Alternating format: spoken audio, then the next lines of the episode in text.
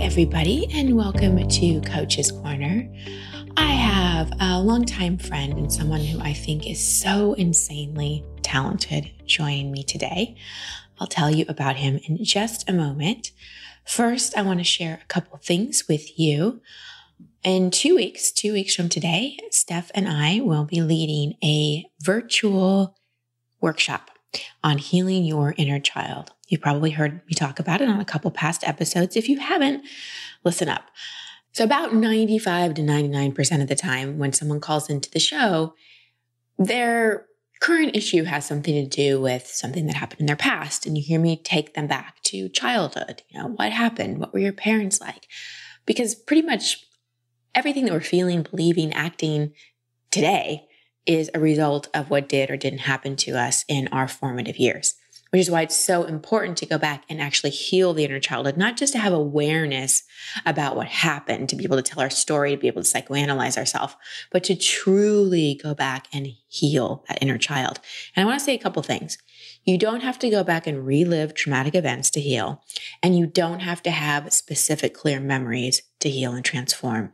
And you don't even have to feel like you can connect to your inner child to be able to heal because I'm going to teach you how to do this in the workshop. So when you join us for this three day virtual workshop, and listen, if you can't come live, that's totally fine. If it's a time zone or you're busy or you just can't sit for a Friday night, Saturday, and Sunday and participate in a workshop, that is again 100% a okay. You can get the recording. You'll have access to it for 30 days. So go to christinehassler.com slash inner child watch the video. We explain a lot on the page, read it all. And I just know intuitively you'll know if this is right for you, this is aligned for you. This is such a beautiful time to do inner child work because we're in such a transformative time in our world. There's so much uncertainty, and you need a healthy relationship with your inner child and tools to reparent yourself on a daily basis as we navigate this uncertain time. If finances are an issue for you, email jill at christinehassler.com. We'll work something out. Okay. If you really feel called to do this, I don't want money to be a block.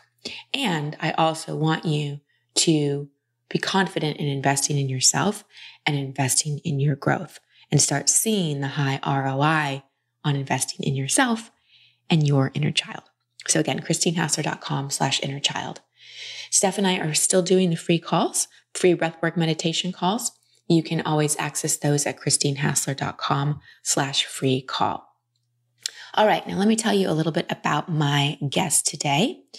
In-Q is a National Poetry Slam Competition award winning poet and multi platinum songwriter. He is just so cool. I have gotten the pleasure of watching him perform many times. And at my book release party for Expectation Hangover in 2014, maybe some of you were at the LA event, he came and performed there. He's incredible and he performs two pieces on the show today. Really let yourself listen. They're, they're, they're powerful. He is also on Oprah's Super Soul 100 list of the world's most influential thought leaders. He inspires audiences around the world through his live performances and storytelling workshops. And he brings his words to paper in his heartfelt and entertaining debut book, Inquire Within, which we talk about on the show. His poetry contemplates themes about life, presence, forgiveness, and social issues, including climate change, gun violence, racism, and more. After hearing In-Q and reading his poetry, you'll definitely be impacted. So enjoy my talk and the performance by In-Q.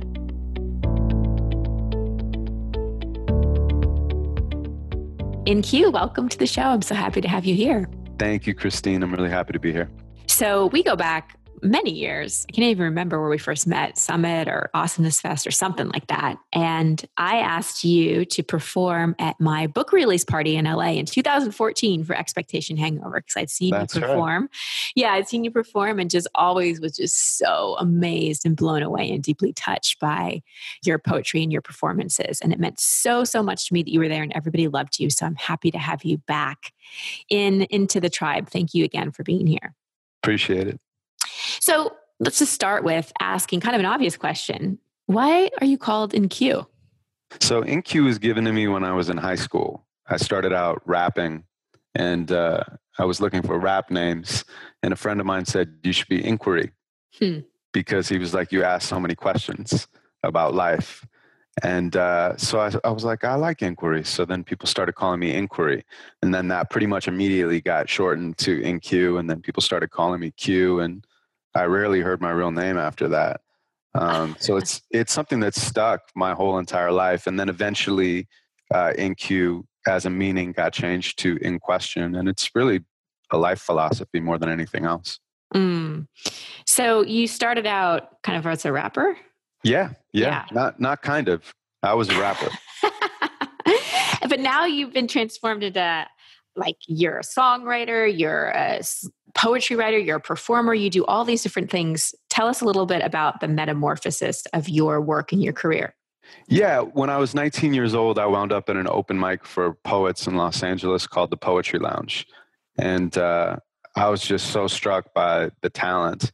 It was the first time that I had ever seen people get on stage and be fully celebrated for vulnerability. Mm. So, you know, in the same way, you know, if I was in a cipher and I said a great line, you know, people would be like, oh, it was like if someone was on stage and they would say something that was true, the audience would respond. And the lounge ended up being one of the biggest open mics, if not the biggest open mic in all of the country.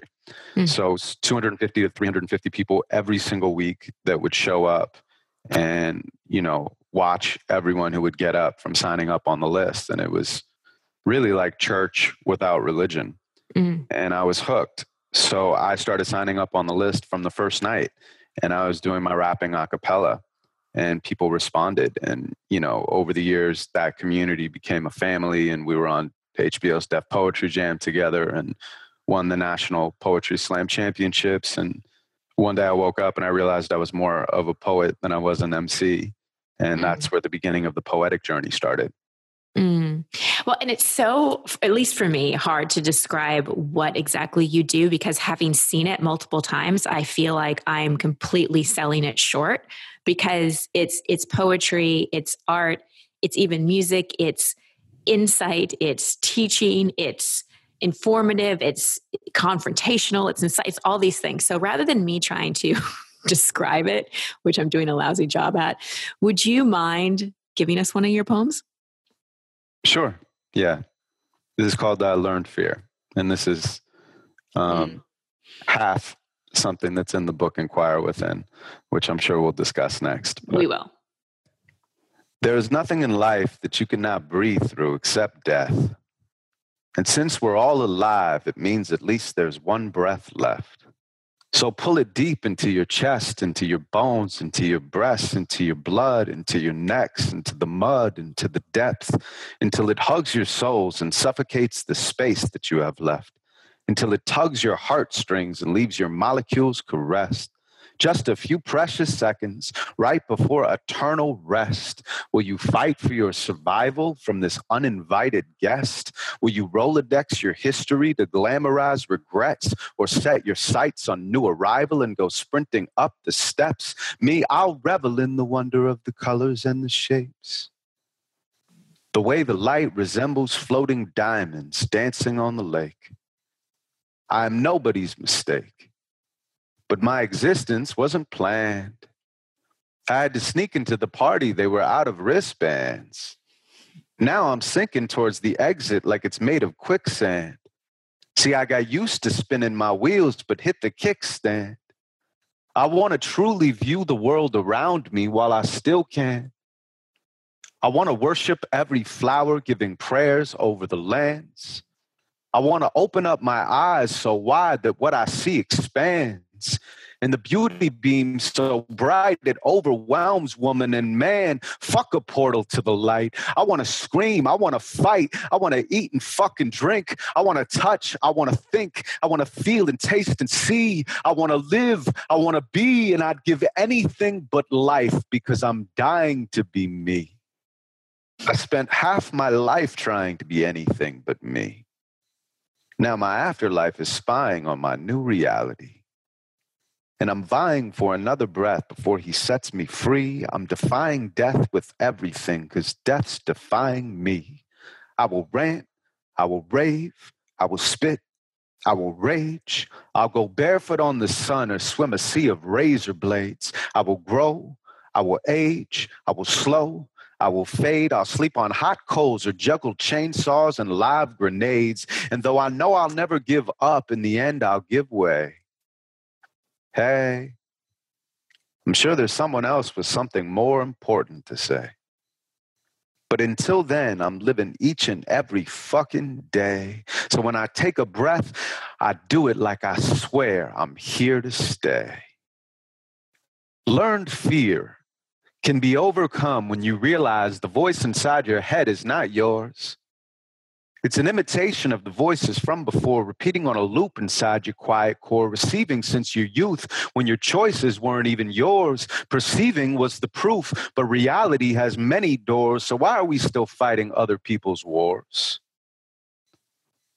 Learned fear can be overcome when you realize the voice inside your head is not yours. It's an imitation of the voices from before, repeating, repeating, repeating on a loop inside your quiet core. And you can't tell the difference because it sounds the same. But trust me when I tell you, most of what you think is from somebody else's brain. They have us trained, shackled by imaginary chains, imaginary rules for imaginary games but they don't know the reasons either. So where should we place the blame? And who is they anyway when we're all the same? Our parents had parents, and their parents had parents. Apparently, it hurts to see, so I'll be transparent. The world is so much bigger than your insecurities. And they don't speak on your behalf without your soul's authority. The world is so much bigger than your culture or community, and they don't speak on your behalf without your soul's authority. Because if it's all a story, then nobody else can tell it for me. Since I'm always transforming, I defy a category. When you do the same thing the same way, it's habit forming. But nothing in this land of woman and man is mandatory. It's all just transitory. Our world's a laboratory. Experimenting on today can change tomorrow morning. And since matter is mostly empty space, we're in a sea of consciousness where the boundaries are erased. So I stared at my reflection until I couldn't see my face. Then I picked myself and put the flowers in an empty vase. If you came for validation, then you're in the wrong place. The only certain satisfaction is becoming what you've chased, and there's no running from the inner voice. So it's important that you choose, but it's more important that you know you have a choice. You have a choice. Are you living someone else's life? You have a voice. Does it haunt you in the dead of night? Would you fly if you weren't convinced to be afraid of heights? And who convinced you anyway? They had no fucking right.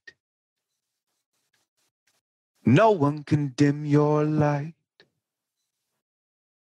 You shine within so bright that you could blind the sun from sight and scare him back into the night.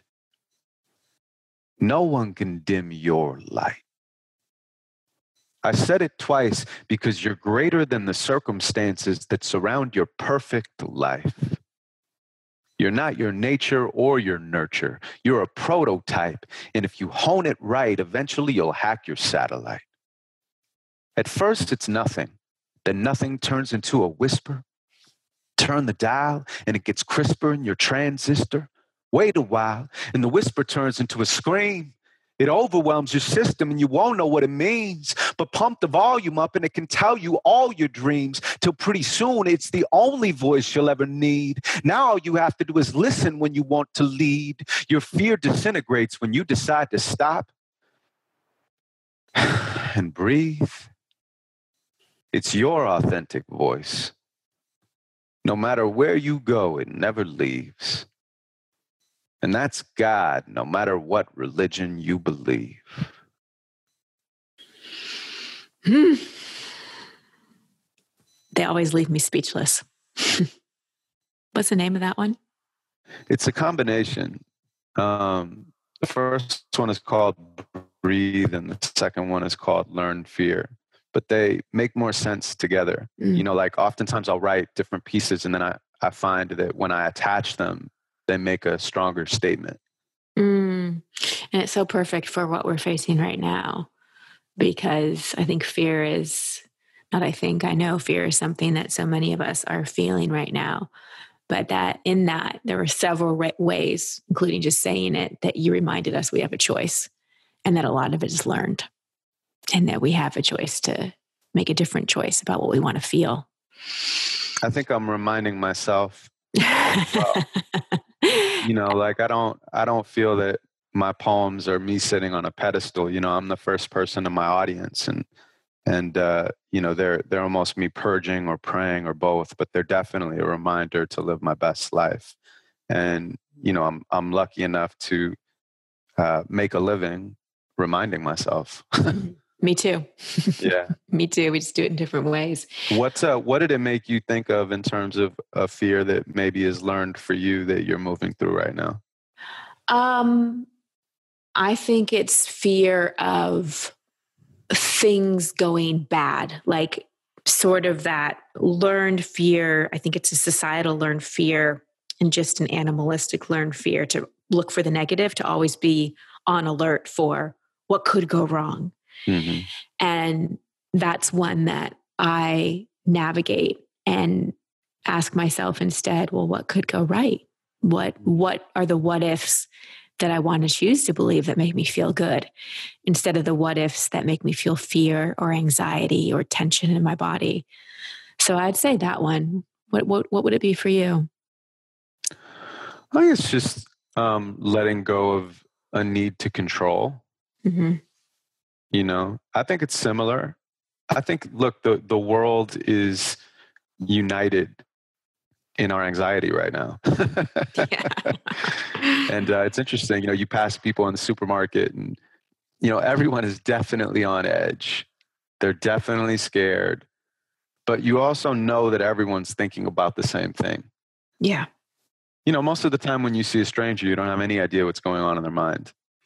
And so it's interesting to you know, go to the supermarket, which is the only place that I'm congregating right now because I'm definitely both me and my girlfriend are, um, you know, on self quarantine and, and, have been for quite a while. But when you are in the supermarket, you do see it. Mm-hmm. You know, mm-hmm. you, you know that everyone's thinking that. Or if you do take a walk and you pass someone, when you say hello, there's a little bit more of a deeper connection because yeah. everyone is now forced to face the same human experience at one time. It's so true. And there is a unification in that. There's a psychological term, I'm sure you've heard it called trauma bonding, of how people that go through a traumatic experience together have this instant bond and instant connection that that mm-hmm. unites them and creates intimacy very quickly. Um, and I think that's one of the things that we're we're seeing. And you know, hopefully it's not just fear that unites us when we get to the end of this. Hopefully, it's much, much more, whatever the end is, or next stage, or or whatever. It's navigating that uncertainty that I think is really bringing us face to face with our humanity and the illusion that we have when it comes to control. Because I think we're all seeing, oh, wow, I don't have as much control as I thought I did. That in a moment things can change, which is a life lesson, at least for me, that I've had to learn over and over and over again. Yeah, I think human beings have a need for certainty. Mm-hmm. Even they have a need to be certain about their uncertainty, you know, to continue to look for things that they can feel uncertain about so that they can at least feel certain about that, you know? Um, And I'm certainly going through that too. Uh, and my girlfriend and I were laughing because I, I literally, there's nothing more comical than this. I've been like basically uh, thinking about the virus for quite a long time. I haven't really talked about this on any of the podcasts that I've done in the past for the book. Really, I've just been on this book tour promoting the book and da da da da. But it's impossible to ignore the reality of the situation right now, and I don't think it does any service to you or I or, or the audience. Agree. So anyway, I've been on this for a while, and so we've been stocked up, not in an irresponsible way, but we've been stocked up. And I had all of this water that was like, you know, in the living room, and we were putting it away the other day. It had been out for a while, and um, as I'm putting away my emergency water you know, not that I think the uh, electricity or the water is going to go out, but you just want to make sure. So I'm putting away my emergency water and I throw my back out. I mean, is there anything more ridiculous than that? Trying to control something yeah. that is out of control and yeah. then having an injury as you're picking up, you know, it's like I'm trying to pick up the thing that will save us. Yeah. You know, and my body said, no, nah, man. My body yeah. said, sit down, you're done. Well, so, it's, yeah. Oh, oh, so many interesting things about that. First, it's, you know the back is such symbolism metaphysically in terms of feeling supported and feeling control and certainty especially the lower back it's all about like you know knowing where we are knowing what we're doing having control having certainty and feeling supported. So in times i think there's i've heard of a lot of people that are having back pain or back injuries during this time because i think we're really thrown off and feel shaky and feel uncertain. And the other thing that is interesting to me is I don't know if this is a male female response, but my husband's been the same way with water, even getting mace. I'm like, what are you what are you preparing for here? And mm. making sure we have tons of, you know, not tons again responsibly, but canned goods and all these things. And I've been the one that's been more concerned with sanitizing everything that comes in the house, washing right. our hands, and and it's just interesting how the men go to, do we have supplies? Are we protected? And the women I, am making a massive generalization, but I've seen you're not the first person I've talked to about this are going to hand sanitizer and rinsing everything off and cleaning the home. The men are protecting the home, making sure we have pro- supplies. And I think some of the more feminine energy in women are making sure that, you know, everything's clean and, and sanitized and all that. So it's just interesting how we're all doing whatever makes us feel like we have some aspect of control during yeah. a massive time of uncertainty. It's just the human condition of trying to deal with that scariness. And for me, what this times like this, if I don't allow the fear and panic of the collective to pull me in, can often be a massive channel for creativity. Like that, the healthy part of me wants to channel the energy into for me, it's writing a book or something creative. And so I'm wondering about your creative process and how it's impacted by what's going on right now. That's a great segue. Thanks. that was a great segue. I don't know what they call that in the business, but that was a great segue. That was oh, awesome. Wasn't even intentional, so thank you. I know, I know, but it but it moved it back into creativity. And yeah, look, I think I remember I watched the uh, Secret many years ago, mm-hmm. you know, and I was high. And I was like at home alone watching The Secret, stoned. and I misunderstood the law of attraction. I can't imagine why. you know, I just literally was thinking, like, oh, I get it. You just have to be totally like happy all the time. Mm. You know, so I walked around for a long time, like, hey guys, no, no, no, it's all good. Like, it's all, no, no, no, no problems here. Like, everything is fantastic. and uh, that didn't work. You know, I mean, that's not the true essence of what it means to be human. You know, you wouldn't even know good without the comparison point of bad. And uh, and this human experience is a ride, and it's all of it. So I think um, the shadow emotions are actually awesome, and they can be used as fuel. But you have to create rather than destroy, and that's mm-hmm. the way that you have alchemy is you take it you acknowledge it you know you don't distract yourself from it uh, ignore it you know pretend it doesn't exist take it out on other people because if you stuff it inside of yourself you'll suppress it into a disease or yep. you know yell at someone in traffic or something like that so you have to own it um, but then you have to decide to create rather than destroy Mm. And I think in that way, you fully can release it. So, my process is to always pay attention to when it is that I am inspired or moved or pissed off mm-hmm. and start my poems from that place. And if I start my poems from that place, then the rest of the poem will almost write itself if I give it enough time and space. And now is no different, you know, so I'll just kind of look around and see what jumps out at me. Yeah. And when something jumps out at me, I take it, I write it down because then I'm starting in a place that is real. Mm-hmm. It's a lot of pressure to sit down at an empty page, or maybe for someone else, an empty canvas or a computer, or however people choose to create. You know, uh, they sit down, they, they say, I have to make a song. That's a lot of pressure. Yeah. You know, and, and so for you, I'm going to make a book. Well, it's like hard to make a book if you don't give yourself some sort of a structure you know, uh, some lines that you can play inside of. Because otherwise, it's infinite possibility, and infinite possibility is truly where creativity comes from. But it also can be overwhelming, mm-hmm. you know, and then people stop themselves from actually even moving forward. So um, for me, as long as I have something that's true, uh, then that's that's the perfect jumping off point. And then no matter when I come back to it, it's already there. I feel the same way about the creative process. When people ask me how I write a book, they often say, Well, do you time block? And I say, Not really, because I can't block off two to four every Monday, Wednesday, and Friday and just expect the inspiration, the feeling to be there.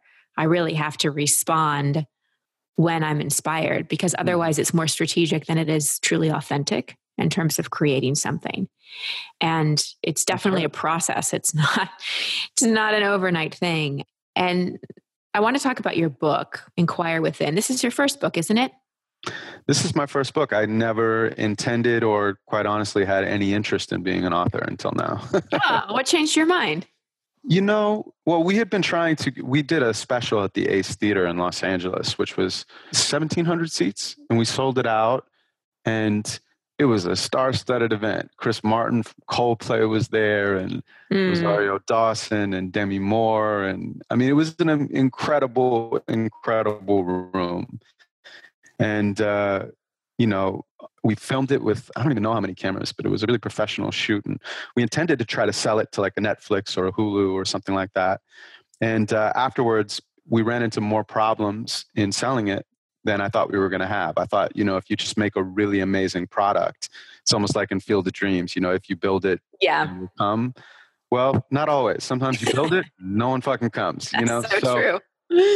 you know, but the building was important, mm-hmm. and so we had this amazing product, and I was kind of like, why didn't we sell this?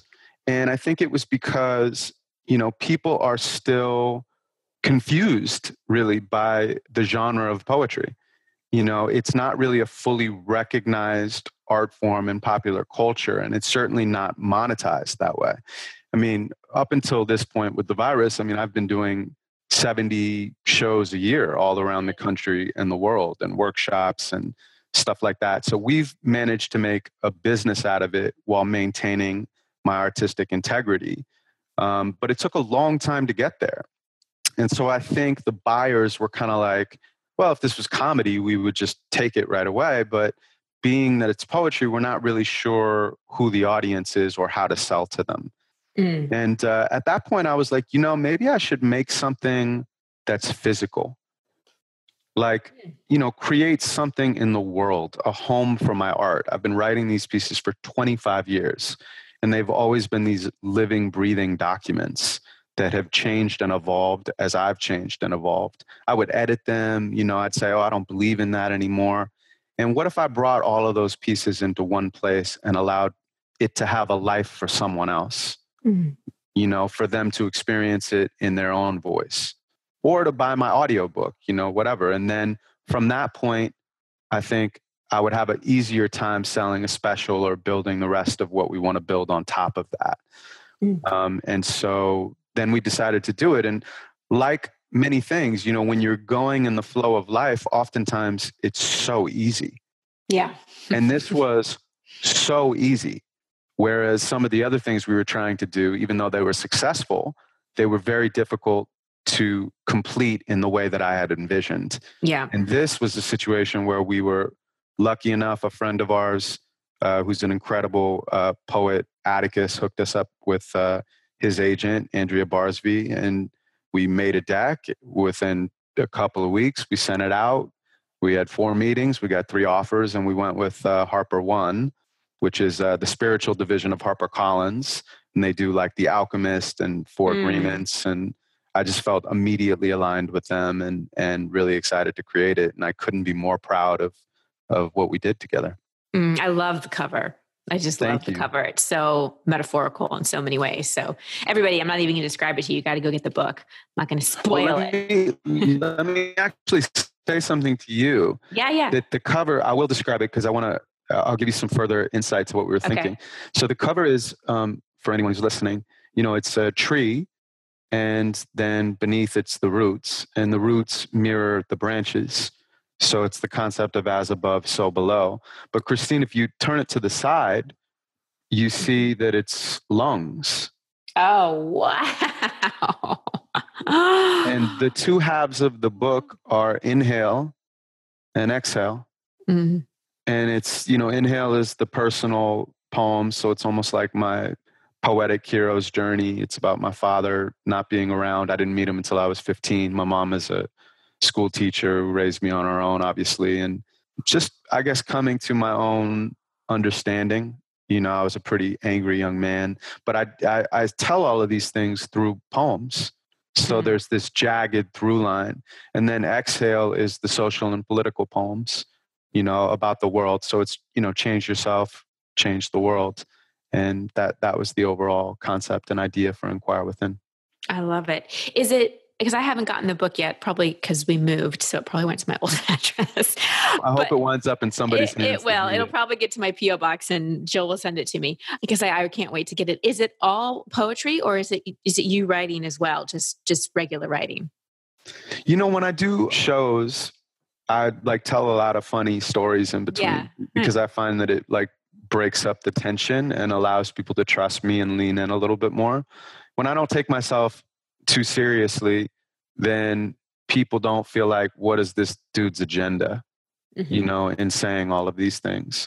And um, and so I wanted to incorporate that into the book as well. And so there are stories that I write that are just little anecdotes about my life that kind of help to piece the poems together as glue. But interestingly enough, when we brought all of them into one place, they had a very natural conceptual through line. And to your earlier point, which is such a great point, I personally, as you don't, don't strat I don't strategize my inspiration. right. You know, I think strategizing your inspiration is one step away from manipulation. And if you're manipulating your audience, you're manipulating yourself 1st mm-hmm. So it was in bringing all of these pieces into one place that I finally had a sense of what I've been trying to say all of these years. Mm. I love that. It does, it does take a while sometimes. Well, and this is such, let's see, by the time this interview comes out, it'll probably just be coming out. March 31st is when it's available. And yeah, pre order now. If, if the, this will probably come out right when it becomes available. And I really encourage everybody. I'm going to have Q do do one more poem for us before we start to wrap up. But I, this is the kind of book to read right now. And I'll tell you why one, your poetry to me is a transmission, and it's so much more than just the words. And especially the, the, inhale part that gives all of us an opportunity to see ourselves in that because we might not have had a father that wasn't there but we definitely our heart's been broken. We've had people abandon us. We've had people reject to us and we all have ways that we compensate. And everybody that listens to this podcast knows when you listen to the coaching episodes you learn so much about yourself by listening to someone else's story. And by having it in, in a poetry form, in a different form than you're used to, it's going to activate a different part of your brain the less logical, practical, fear based part, the more emotional, creative part. And that's the part of your brain that's really good to be activating right now.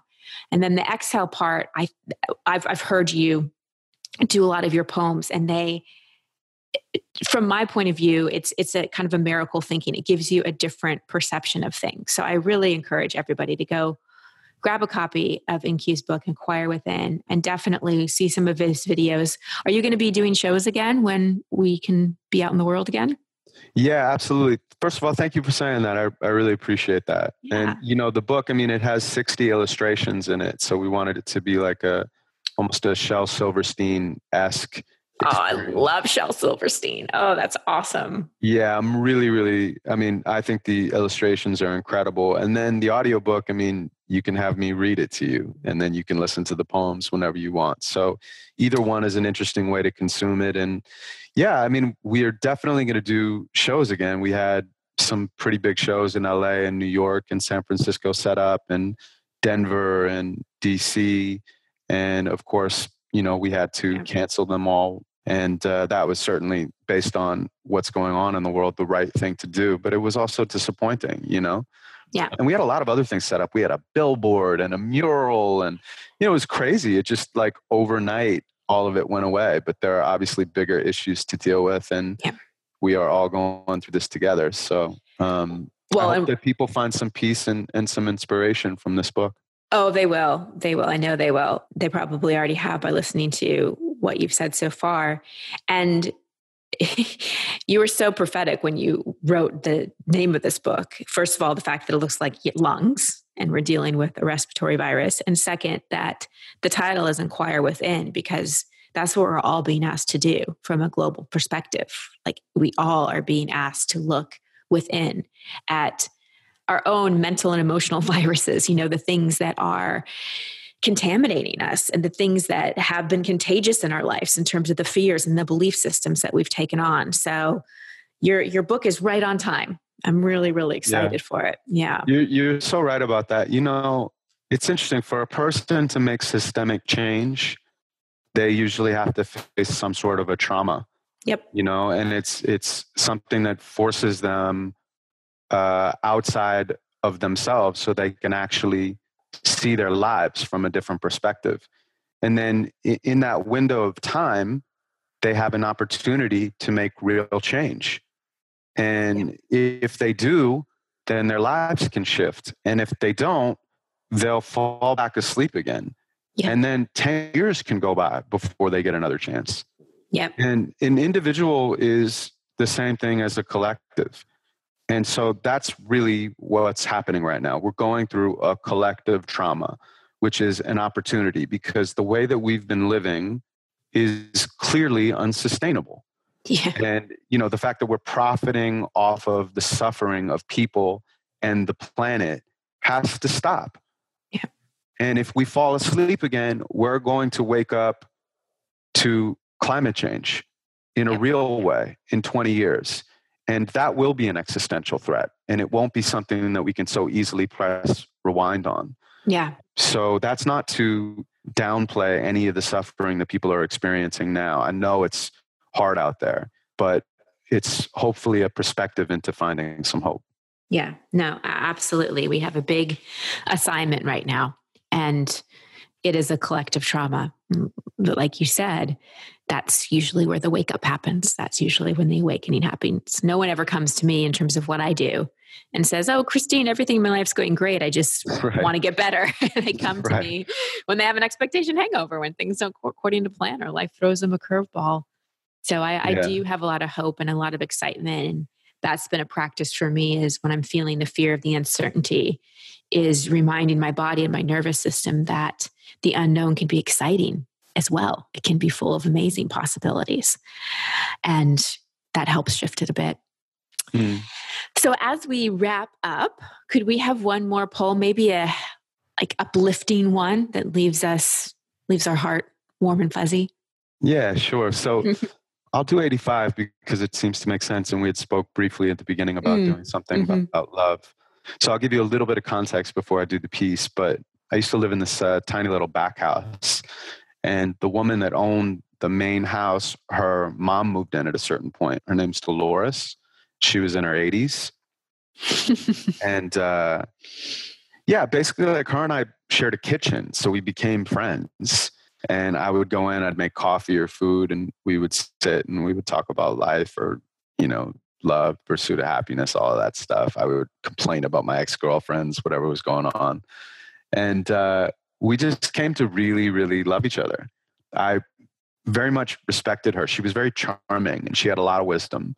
And uh, one night after she had been there for six months or a year or something, I, I woke up. It was like three in the morning. And I had this big window and I could see through the blinds that the ambulance lights were flashing and she was getting taken away on a stretcher. And she was still alive, but she was having major, major health complications. And so I went and I visited her in the hospital. And she had tubes in and out of her system. And a very high fever, and she didn't recognize me. And the doctors were not giving her a great prognosis. So I sat with her for about an hour and I just basically said my goodbyes to her because I didn't want her to suffer anymore. But of course, Dolores was not done fighting and she ends up getting better. And they moved her into a retirement community. And I went and I visited her in this retirement community. And I remember we we're sitting outside, we're like in this little garden area, and she's in a pretty good mood. So I leaned in and I said, Dolores, like, you know, you're in a good mood. Why are you in such a good mood? She leans back in and she goes, Because I met a guy. and I was like, What? So here's the thing she had met a guy right after she moved in, and she had been there for like a month, and they had started dating. What? and it wasn't i don't i'm not going to say that they were like in love or anything like that but she was excited about him and I was like looking in her eyes, and she had like a sparkle in her eyes. And they would go on these little dates in the retirement community. And I just thought that was so beautiful because Aww. I thought her life was over. I was saying goodbye to her. And not only did she survive, but she got to a place where she could be surprised by life again. You know, she could be excited by life. And so, for anybody that's listening to this, you know, it doesn't matter how old you are if you're not willing to be surprised by life and excited by life, you're not truly living it. And mm. so this is uh this is the piece that I wrote. It's called 85. I want to fall in love at 85. Go on shuffleboard dates and dance to hip hop from 95. We would also listen to the song Staying Alive, but only for the message Otherwise, we'd keep away from disco. It's depressing. We'd rock matching tracksuits and rope gold chains. We'd look like Run DMC, but in their old age. We'd take aerobics classes and wear bifocal glasses and eat at IHOP and hold hands at Sunday masses. And when it comes to the bedroom, well, nothing much would happen in the bedroom because we're 85 but we would still be down to take a walk or take a drive or sit and talk and have a drink, watch the passersby, ask each other why and how and who and where and when, and then we'd laugh and cry again about the people we had been. And I would touch her withered skin and comment on how thin it is to keep in something infinite. And she would smile sweet and blush, then tell me that I think too much. She's right. I think too much. It's always been a problem. But then again, that's how I made my green like the goblin.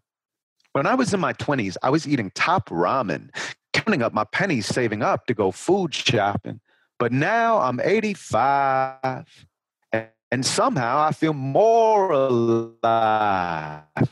I turned my hearing aid up and bumped Jurassic 5. I read the sports page while she peruses classifieds. We like antique stores, garage sales, and barter buys. And when it comes to the bedroom, well, hopefully, every once in a while, she lets me knock her boots into the floral patterns of our bedpost, then hold her head close like death isn't chasing us planning on erasing us and replacing us with better versions of us, reshaping us, remaking us, then recreating us with new identities so we can make new memories. Hush, little baby. Learn to walk and talk and think and lie and feel and fight and love and die and never get the answers why. She dips a joint of grass in wheatgrass and we get high. Her hair is silver as the moon in the Miami sky. We still pop pills but it's not the Molly anymore. Whenever we can't sleep, we listen to the ocean floor. She got a sound of the sea CD for me from the Brookstone store. And ever since I've been snoring like a like a like a really good metaphor for snoring. Sorry, I go blank sometimes. What? I'm 85. I'm not complaining. I'm just happy that I'm still alive and happy that I have my better half by my side, Superfly. She doesn't look a day over 75. when I first saw her, I was totally in awe. She was classical.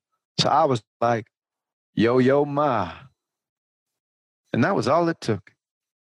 A single look, and I was shook. I fell for her like some loose shingles from my Spanish roof. And I'm a lover till she loses every last root and has to glue dentures to her gums to chew solid food. Ooh, now that's real love, dude. That's some push comes to shove love. Not when it's convenient, love. Hospital bed love. Feed her ice chips, love. Never leave the room, love. Sleeping in the chair, love. Pray to up above, love. Have to pull the plug, love. Miss her in my bones, love. Everything about her, love. Die within a month, love. Can't live without her love. Love, the only reason that we are alive. And none of us should have to wait until we're 85.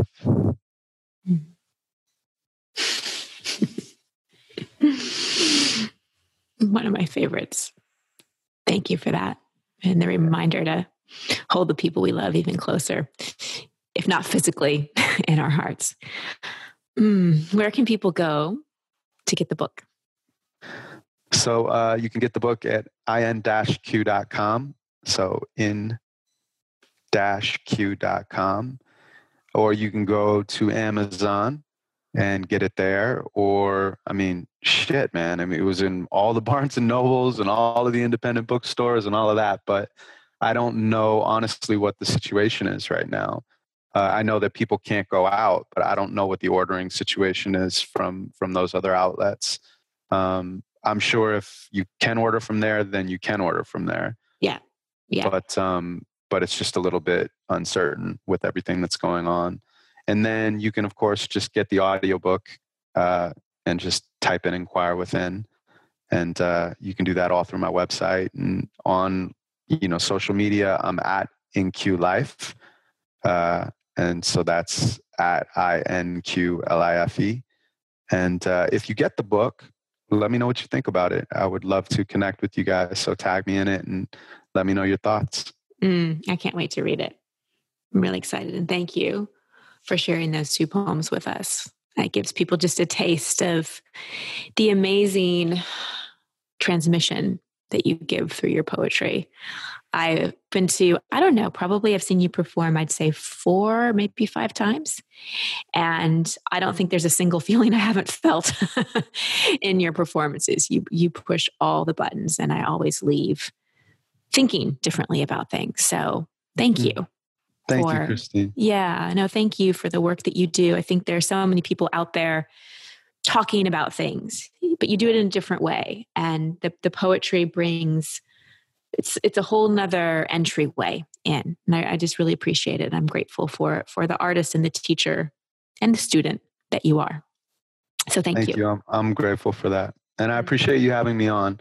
It's always cool when somebody shares me with their audience because you know you've developed a relationship with them and they trust you. And so when you give me this time it, it's meaningful to me. Well it's it's my pleasure. I'm sure they all enjoyed it and you will have many many new fans that will read your book and come see you perform. If you get it when when we are out watching performers again definitely see one of InQ shows. It's it's definitely a it's something not to be missed. So all right everybody that's our show for today. Thank you again InQ i'll see you soon. Lots of love